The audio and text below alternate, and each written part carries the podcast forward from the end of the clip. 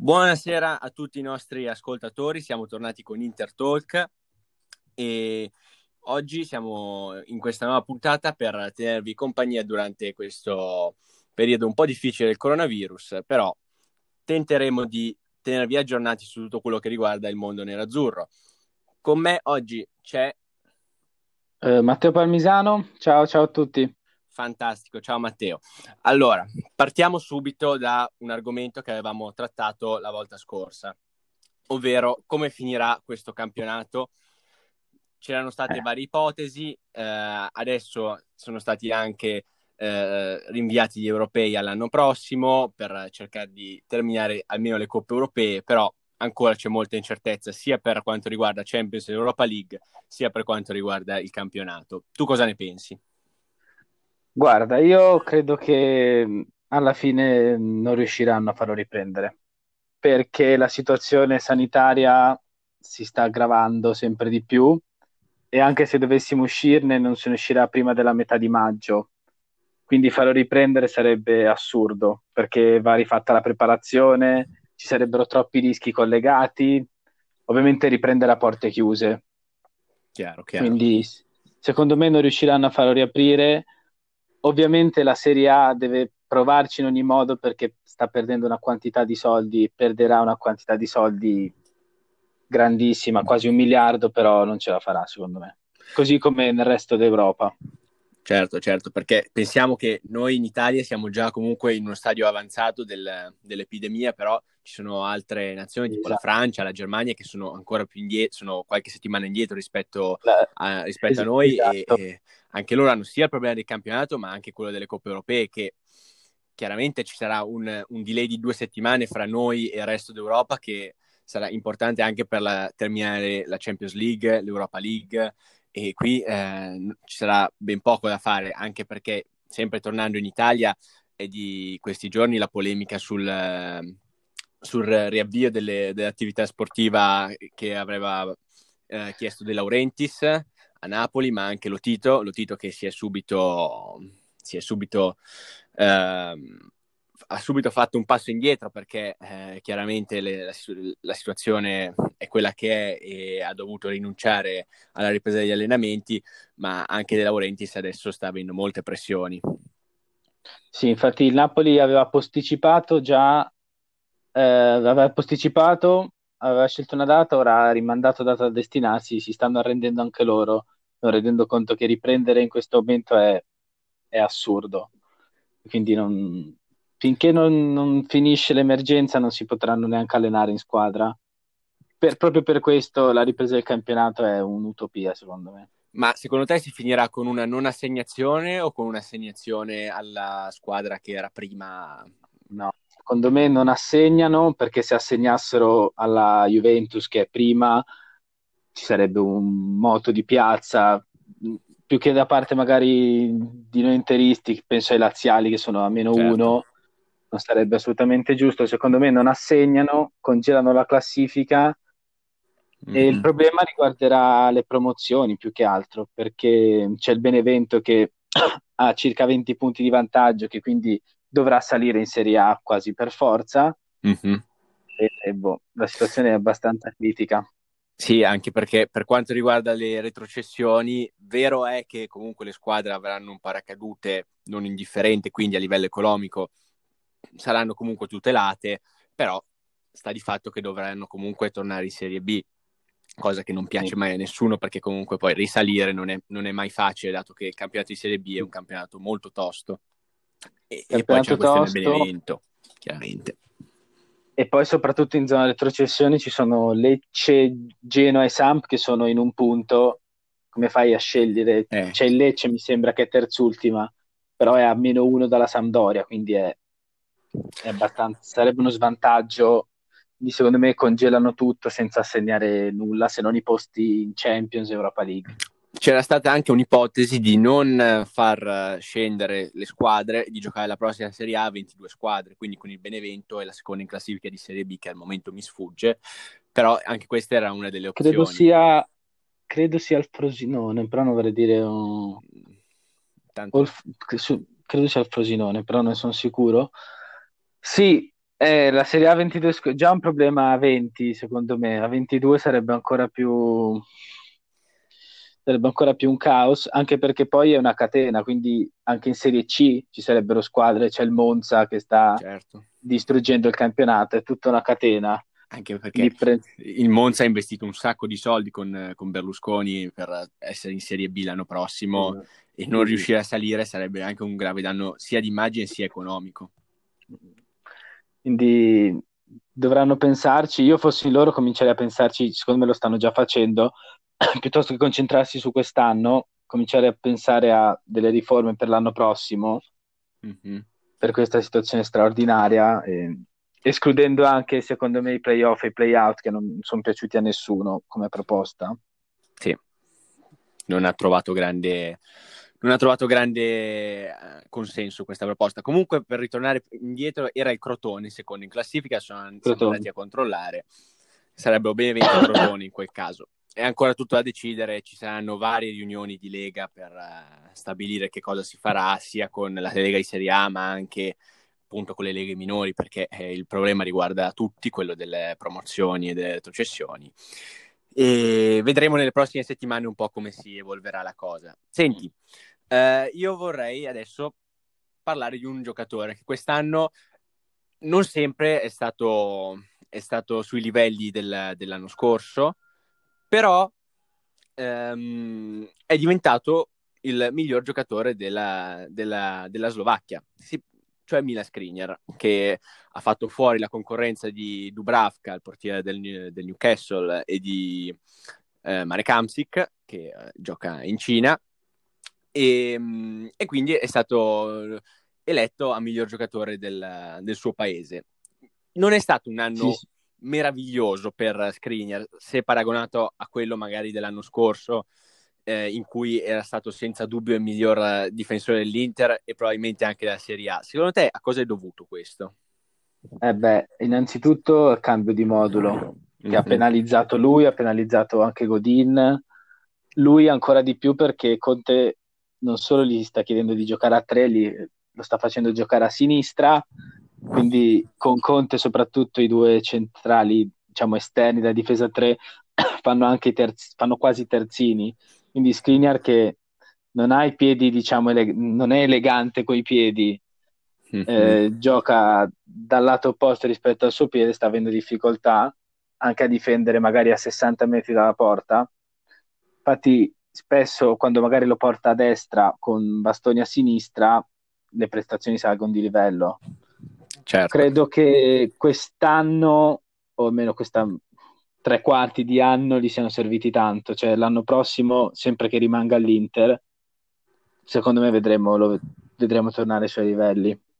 Certo, un anno magari di adattamento questo al modulo di Conte che eh, sappiamo quanto Conte chieda alla, alla difesa e in, in, particolare agli esterni che devono giocare quasi comunque in simbiosi con gli esterni di centrocampo e Skriniar che era praticamente un centrale puro, quest'anno si è trovato in difficoltà. Lo stesso Godin, come hai detto bene tu, eh, che è un giocatore di livello assoluto, di livello internazionale, abituato a giocare tutti gli anni nella Champions League, ha avuto anche lui qualche problema nella difesa di Conte, cosa che invece non ha avuto Bastoni.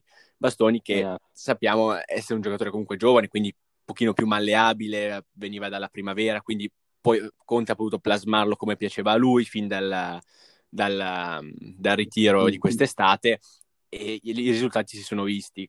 Secondo te? Ma scusa, dimmi. Per assurdo anche lo stesso D'Ambrosio, giocando D'Ambrosio. in questo modo come, come, terzo di difesa, sta rendendo.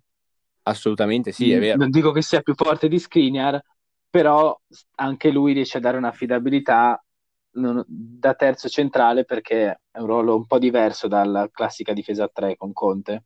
Sì, sono, sono assolutamente d'accordo. Infatti, D'Ambrosio ha giocato diverse partite da titolare prima di farsi male e dopo eh, è subentrato, diciamo, bastoni per uh, far. Uh, per uh, tappare il buco lasciato da D'Ambrosio che eh, purtroppo è stato infortunato per diverso tempo e però comunque ha potuto far crescere un giovane come Bastoni. Secondo te, l'anno prossimo Bastoni eh, potrà ritagliarsi quasi un ruolo da titolare? Sì, sì, sì. già quest'anno ha cominciato a inserirlo piano piano, parlo di fargli giocare partite anche importanti, tipo a Napoli ha giocato titolare, mm-hmm. eh, e soprattutto con Godin che non si sa va, se rimane o no, nel caso secondo me il titolare l'anno prossimo lo farà Bastoni, con Skriniar diciamo centrodestra e De Vrij che è assolutamente intoccabile in mezzo. Assolutamente De Vrij quest'anno sta facendo una stagione stra- stava facendo perché al momento siamo fermi, una stagione straordinaria, secondo me il miglior centrale per distacco in Serie A e anche uno dei migliori d'Europa veramente quest'anno De Vrij. Io, cioè, sapevamo tutti quanto fosse forte, ma quest'anno penso che qualsiasi tifoso interista e non sia rimasto stupito dalle, dalla qualità che ha messo in campo De Vrij. Sì, Senti, sì.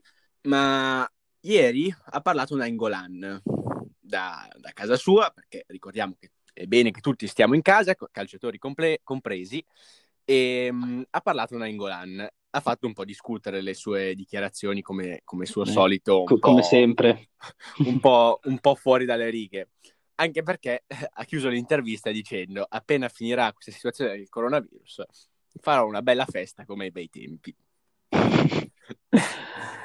il sorriso Io... scappa, però eh, qua il pensiero torna al fatto che Nangolan è in prestito al Cagliari e con Conte uno così fa fatica. Mm, eh, infatti Conte l'ha mandato via. Io Nangolan quando arrivò la, un anno e mezzo fa feci i salti di gioia. Non solo tu. Perché speravo, non solo io, speravo che Spalletti potesse in qualche modo mh, tenerlo buono, cosa che non è riuscito a fare. Conte poi uno così non, non, non lo vuole in squadra. E, e, quindi queste dichiarazioni non fanno altro che confermare che se Nainggolan, meno secondo me, se dovesse tornare indietro, verrà ceduto di nuovo, non so se al Cagliari, da qualche, si cercherà una soluzione a titolo definitivo, però se, Nengolan non, non rimarrà all'Inter. Eh sì, il problema, lui starebbe più che volentieri a Cagliari, l'ha detto più di una volta, lo continua sì, sì. a ripetere. Il problema è che lui ha un ingaggio molto pesante che il Cagliari non può permettersi, tant'è che metà è pagato dall'Inter al momento. Bisognerà vedere se Nangolan dopo la festa deciderà di eh, decurtarsi un po' lo stipendio per rimanere a Cagliari, anche perché comunque lui ha sempre detto di non voler andare troppo lontano vista la situazione delicata della moglie, oppure se ci sarà qualche altro club italiano disposto a riscommettere su Nengolan. Non, non è facile come cosa per, per il Ninja, perché la sua unica strada al momento sembra quella di, do- dover rinunciare a parte del suo ingaggio per poter rimanere in Sardegna. A proposito di Sardegna, Nainggolan ha parlato di un sardo che però adesso non gioca più eh, a Cagliari ma gioca nell'Inter. Ha parlato di Barella, facendogli complimenti per uh, la stagione, per, uh, per, come si è inserito nell'Inter e per il livello che ha dimostrato di poter uh, portare in un top club come, come il nostro. Qual è il tuo giudizio su questo primo anno quasi, quasi anno intero di Barella. eh, Barella, tanta roba fino all'infortunio, tantissima. Poi ci ha messo un po' a rientrare, ehm, ha questo problema che ogni tanto spegne il cervello e prende delle ammonizioni assurde. Mi ricordo a Napoli entrò dopo l'infortunio da diffidato, l'Inter già sul 3-1, 5 minuti neanche, un fallo stupido uh, nella metacampo del Napoli, tra l'altro, giallo, saltò, saltò l'Atalanta. Fino all'infortunio abbiamo visto un, giocatore che vale i soldi che l'Inter ha speso. Mm-hmm. Dopo ci ha messo un po' a rientrare, poi questo nuovo stop ha stoppato ancora, però l'anno sarà un punto fermo dell'Inter per diversi anni, almeno spero che non ce lo portino via. E, però ottima, ottima stagione. Quando si fece male col Torino non l'ha presi benissimo, ecco. Eh. Senti, ma allora io poi ti dico la mia.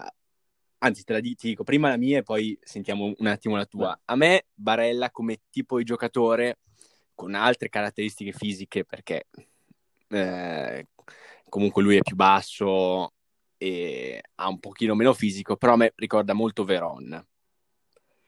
Certo, Veron era una bestia perché Oddio. era enorme, però sai, la grinta, il piede che comunque Barella non ha un brutto piede, eh, perché tutti abbiamo visto Sensi che le perle che eh, metteva a inizio stagione, però Barella ha dimostrato di avere un buon piede. A me lo, lo nasconde un po' Barella questa capacità tecnica. Sono d'accordo. Uno, da, uno, da, uno, così grintoso non te lo aspetti, invece ogni tanto il gol al Verona ha Vero. questi cambi di gioco molto lunghi Barella ha un bel piede che purtroppo nasconde dietro il suo agonismo. A te chi, chi ricorda un po' Barella? Fra... Oddio, Barella è un po', un po', atipico perché è un centrocampista box to box, diciamo. Sì.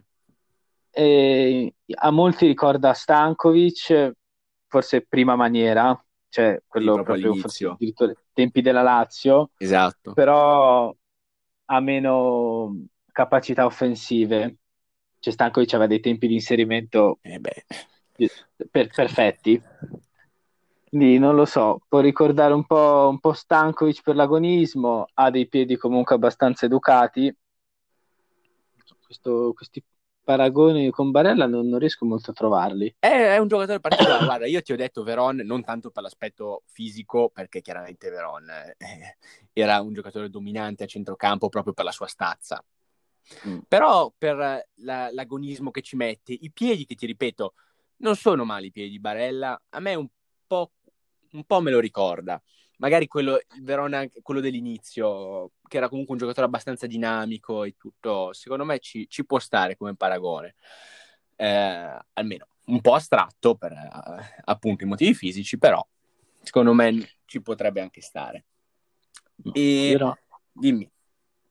Però, se no, magari non dell'Inter, però il, il primo marchisio della Juve è abbastanza, anche qui con meno senso del gol, però, perché Barella ha eh, tanti pregi, ma esatto. gli manca. C'ha il tiro da fuori, perché Verona, Cagliari, ha fatto dei... cioè Fiorentina in Coppa Italia, scusa, Lo ha fatto dei poco. bei gol. Però esatto, non ha il tempo, non, ha, non mi piacciono molto i tempi di inserimento. È uno degli aspetti che deve migliorare, ma con Conte sicuramente farà, farà, tanto lavoro su questo perché appunto il gioco di, del mister si basa molto sul, sugli inserimenti dei centrocampisti. Senti, ma passando dal centrodestra al centrosinistra, da Barella passiamo a Sensi. Qual è la tua opinione su, su questa stagione di Sensi e sulla possibilità di una riconferma? Perché ricordiamo che allora... eh, costa 30 milioni di euro. Sensi verrà riscattato al 100%, mm-hmm. però non so se rimarrà all'Inter. Ok. Perché fa- cioè, ha fatto vedere cose stratosferiche per un mese, poi tanti infortuni, come già era successo anche al Sassuolo. Non è mai stato molto sano Sensi. Mm-hmm. Secondo me l'Inter qualche valutazione la sta facendo. Però... Si era, parlato di un interesse del Barcellona, tra l'altro eh, ai tempi. Adesso credo che il Barcellona abbia guard- guardi altrove. L'Inter lo riscatterà per eh, una sorta di accordo sulla parola col Sassuolo, un po' come era stato per Politano, sì. che era un diritto, però alla fine è un obbligo, anche perché Marotta e Carnevali sono in ottimi rapporti. Vedo difficile che l'Inter non lo riscatti. Non so se rimarrà l'anno prossimo. Cioè, penso che siano valutazioni, tra l'altro, più dello staff medico che non di Conte che lo terrebbe magari. Certo, purtroppo Sensi è stato molto limitato dagli, dagli infortuni dopo un inizio stagione assurdo che nessuno si aspettava. Io stesso ammetto, eh, chiedo Vegna, non mi sarei mai aspettato un inizio di stagione così da Sensi che praticamente la metteva tutte le partite o gol o assist, non ce n'era per nessuno. Poi purtroppo eh, gli infortuni l'hanno, l'hanno molto limitato. È un gran peccato. Ma invece, parla- visto che abbiamo detto che eh, Sensi è uno dei dubbi per la prossima stagione, su Biraghi, io la mia opinione su Biraghi è per quanto lui abbia dimostrato un grandissimo senso di appartenenza, nonostante comunque sia il primo anno che gioca veramente, perché eh, aveva fatto qualche ispezione ai tempi quando era in primavera, però non era mai stato veramente in prima squadra da noi e il senso di appartenenza gli va riconosciuto assolutamente. Il, a livello tecnico non so quanto abbia soddisfatto Conte. Guarda, io sono abbastanza cinico, cioè col senso di appartenenza, se non lo unisci a dei piedi o comunque una capacità sul campo, non vai da nessuna parte. Quindi Biraghi, cioè, apprezzo il fatto che sia interista, però a me è un giocatore che non piace perché non si prende i rischi che magari potrebbe prendersi, perché ha dimostrato ogni tanto di avere un bel piede. Se solo riuscisse ogni tanto a affondare il dribbling, cosa che fa pochissimo, a non giocare quasi bloccato. Quindi io sì, non so è un po' la personalità, un po' la personalità che in certe partite quando è chiesto quel qualcosa in più, lui magari si frena, tira un po' indietro il piede, non, non parte, perché comunque lui la galoppata ce l'ha, ha dimostrato anche di avere un buon cross quando, quando va sul fondo, il problema è che va poco sul fondo. sia lì. Eh, che non è un problema indi- non indifferente per un terzino o comunque un esterno come lo chiede Conte. Esatto, soprattutto come lo chiede Conte, so, penso dall'altra parte Candreva, Young, cioè punt- Candreva con i suoi limiti ci prova, Young ci riesce spesso, ci, ci, ci è riuscito. Mi piace questa cosa, Candreva ci prova, Young ci riesce. Young, se non avesse 34 anni, cavolo, sarebbe veramente un... Io non, non, non avrei scommesso un centesimo su Young. Ottimo. E invece tanta roba. Ha dimostrato probabilmente di essere quello che interpreta meglio il, il ruolo che chiede Conte. Pensa che parla inglese. Pensa come siamo messi. Purtroppo è vero, però eh, Young è stata una sorpresa per tutti perché, ti ripeto, com- tu non ci hai scommesso un centesimo.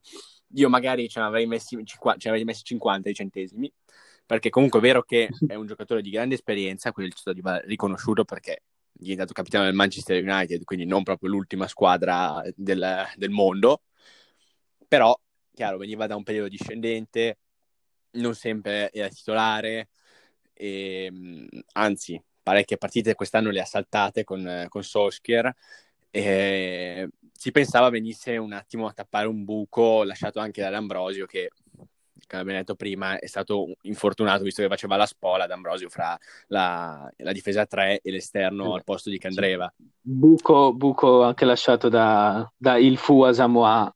Il Fu a Samoa è vero, anche il Fu a Samoa, cioè non, non dimentichiamoci di, del grande qua, che però eh, anche lui si parlava di un rientro dopo questo diciamo, periodo di sosta del coronavirus, eh, però eh, mi sa che a questo punto a Samoa o lo rivediamo l'anno prossimo o cosa che io penso più probabile non lo rivediamo proprio più perché mm. i problemi fisici sono stati importanti quest'anno. L'abbiamo visto veramente pochissimo. Sì. Mi dispiace perché con Conte ci speravo che potesse fare una grande annata, invece abbiamo visto non mi ricordo neanche l'ultima partita che ha giocato, onestamente. Guarda, a memoria faccio fatica anch'io. Io... Forse con la Juve o col Borussia Dortmund. Forse a Dortmund. casa. Forse a Dortmund. Sì, con, con, col Dortmund in casa, sì. Per, Anch'io stavo perché lì c'era, lì c'era Biraghi e me lo ricordo bene a Dortmund. Sì. A Dortmund c'era assolutamente che, Biraghi, sì. Che Anch'io mi passava... Sì. non è un bel ricordo quello di Dortmund però anch'io avevo questo flash della partita col Borussia in casa. E ehm, invece, un, sempre parlando di esterni, per un Asamoah che, e un Biraghi che molto probabilmente potrebbero lasciarci, c'è un Moses che potrebbe rimanere invece perché il Chelsea chiede 10 milioni di euro, l'Inter pare fiduciosa di poter abbassare la, le richieste a, di qualche milione e Conte sarebbe ben felice di tenerlo anche perché tutte le volte che comunque è stato messo in campo, il suo l'ha fatto, basti vedere nel derby che con molta umiltà è entrato a 10 minuti alla fine e ha corso come un matto e ha fatto anche l'assist alla fine per Lukaku. Sì, se si abbassano le richieste sì, perché a me comunque non è dispiaciuto. Moses l'avrei voluto vedere, come dire, crescere, perché anche in Turchia ha giocato poco, quindi poteva entrare in condizione, però questa sosta forzata ha fermato un po' tutto, quindi è anche difficile fare una valutazione completa, però se Conte mi fido ciecamente di Conte, quindi se Conte ritiene che Moses sia adatto, perché l'ha visto tutti i giorni, perché no? Poi ricordiamo anche che Moses eh, era titolare nel Chelsea di Conte che vinse la Premier League, quindi è un giocatore che lui ha voluto fortemente, in cui penso creda anche fortemente, anche perché se no non l'avrebbe riportato dalla Turchia. E, esatto. Invece, chiudendo la parabola del uh, rimane o non rimane, ti chiedo di Godin. Godin che per quanto mi riguarda io adoro, anche perché eh, io simpatizzo un po' per l'Atletico Madrid. Eh, siamo in due. Perfetto, molto bene. E eh, quando quest'estate ho, scoperto di Godin all'Inter ero uh, felicissimo, ho la maglia anche di Godin per chi, per chi volesse saperlo. E, e il fatto che potrebbe lasciarci già dopo un anno mi dispiace molto perché comunque vero ha avuto qualche difficoltà con la difesa 3 però è un giocatore di un carisma allucinante. Era, è il capitano della, dell'Uruguay è un giocatore che nelle partite di un certo livello soprattutto in Europa ti dà la mentalità Guarda, io anche, cioè Godin è un giocatore che all'Atletico ho adorato, all'Inter meno, però mh, credo che magari possa restare, ma non per fare il titolare. Magari giocare le partite, alcune partite, soprattutto quelle piuttosto in Champions. Mm-hmm. Con la difesa 3 ha evidenti problemi, soprattutto se l'Inter difende molto alta. Quando sì. abbassa il baricentro, anche Godin ha fatto sempre ottima figura io in casa col Dortmund, Godin di testa nel secondo tempo le prese praticamente tutte. Sì. E quindi se, se rimane non sarà secondo me per fare il titolare almeno fisso, come quest'anno appunto parlavamo di Bastoni, magari sarà Bastoni il titolare, Godin ogni tanto, quelle partite un po' più rognose e anche per farli crescere in allenamento. Certo, allenarsi certo. con Godin eh, allenarsi con un mostro del calcio, del calcio uruguaiano come Godin è sicuramente un'esperienza formativa molto importante per tutti i difensori, che da Bastoni, ma anche per Skriniar ed Evrai, che comunque sono ancora relativamente giovani e da Godin secondo me possono imparare il mondo. Poi chiaro, come dici tu, eh, rimarrà probabilmente a fare eh, la spola fra panchina e campo, magari non solo al posto di Bastoni, ma potrebbero, potrebbe provarlo anche centrale al posto di De Vrij in, uh, nel caso per farlo riposare, però ecco, è un giocatore che io non mi farei scappare perché è uno che comunque ti porta mentalità e ti aiuta a crescere, soprattutto per un riparto difensivo giovane come il nostro. Mm. Allora, siamo arrivati alla fine, siamo arrivati. E io ti ringrazio. E... Grazie, grazie a te. E invece a tutti i nostri ascoltatori do l'appuntamento a mercoledì. E invece per quanto riguarda Intel Talk ci rivediamo settimana prossima. Ciao, grazie. Ciao, ciao.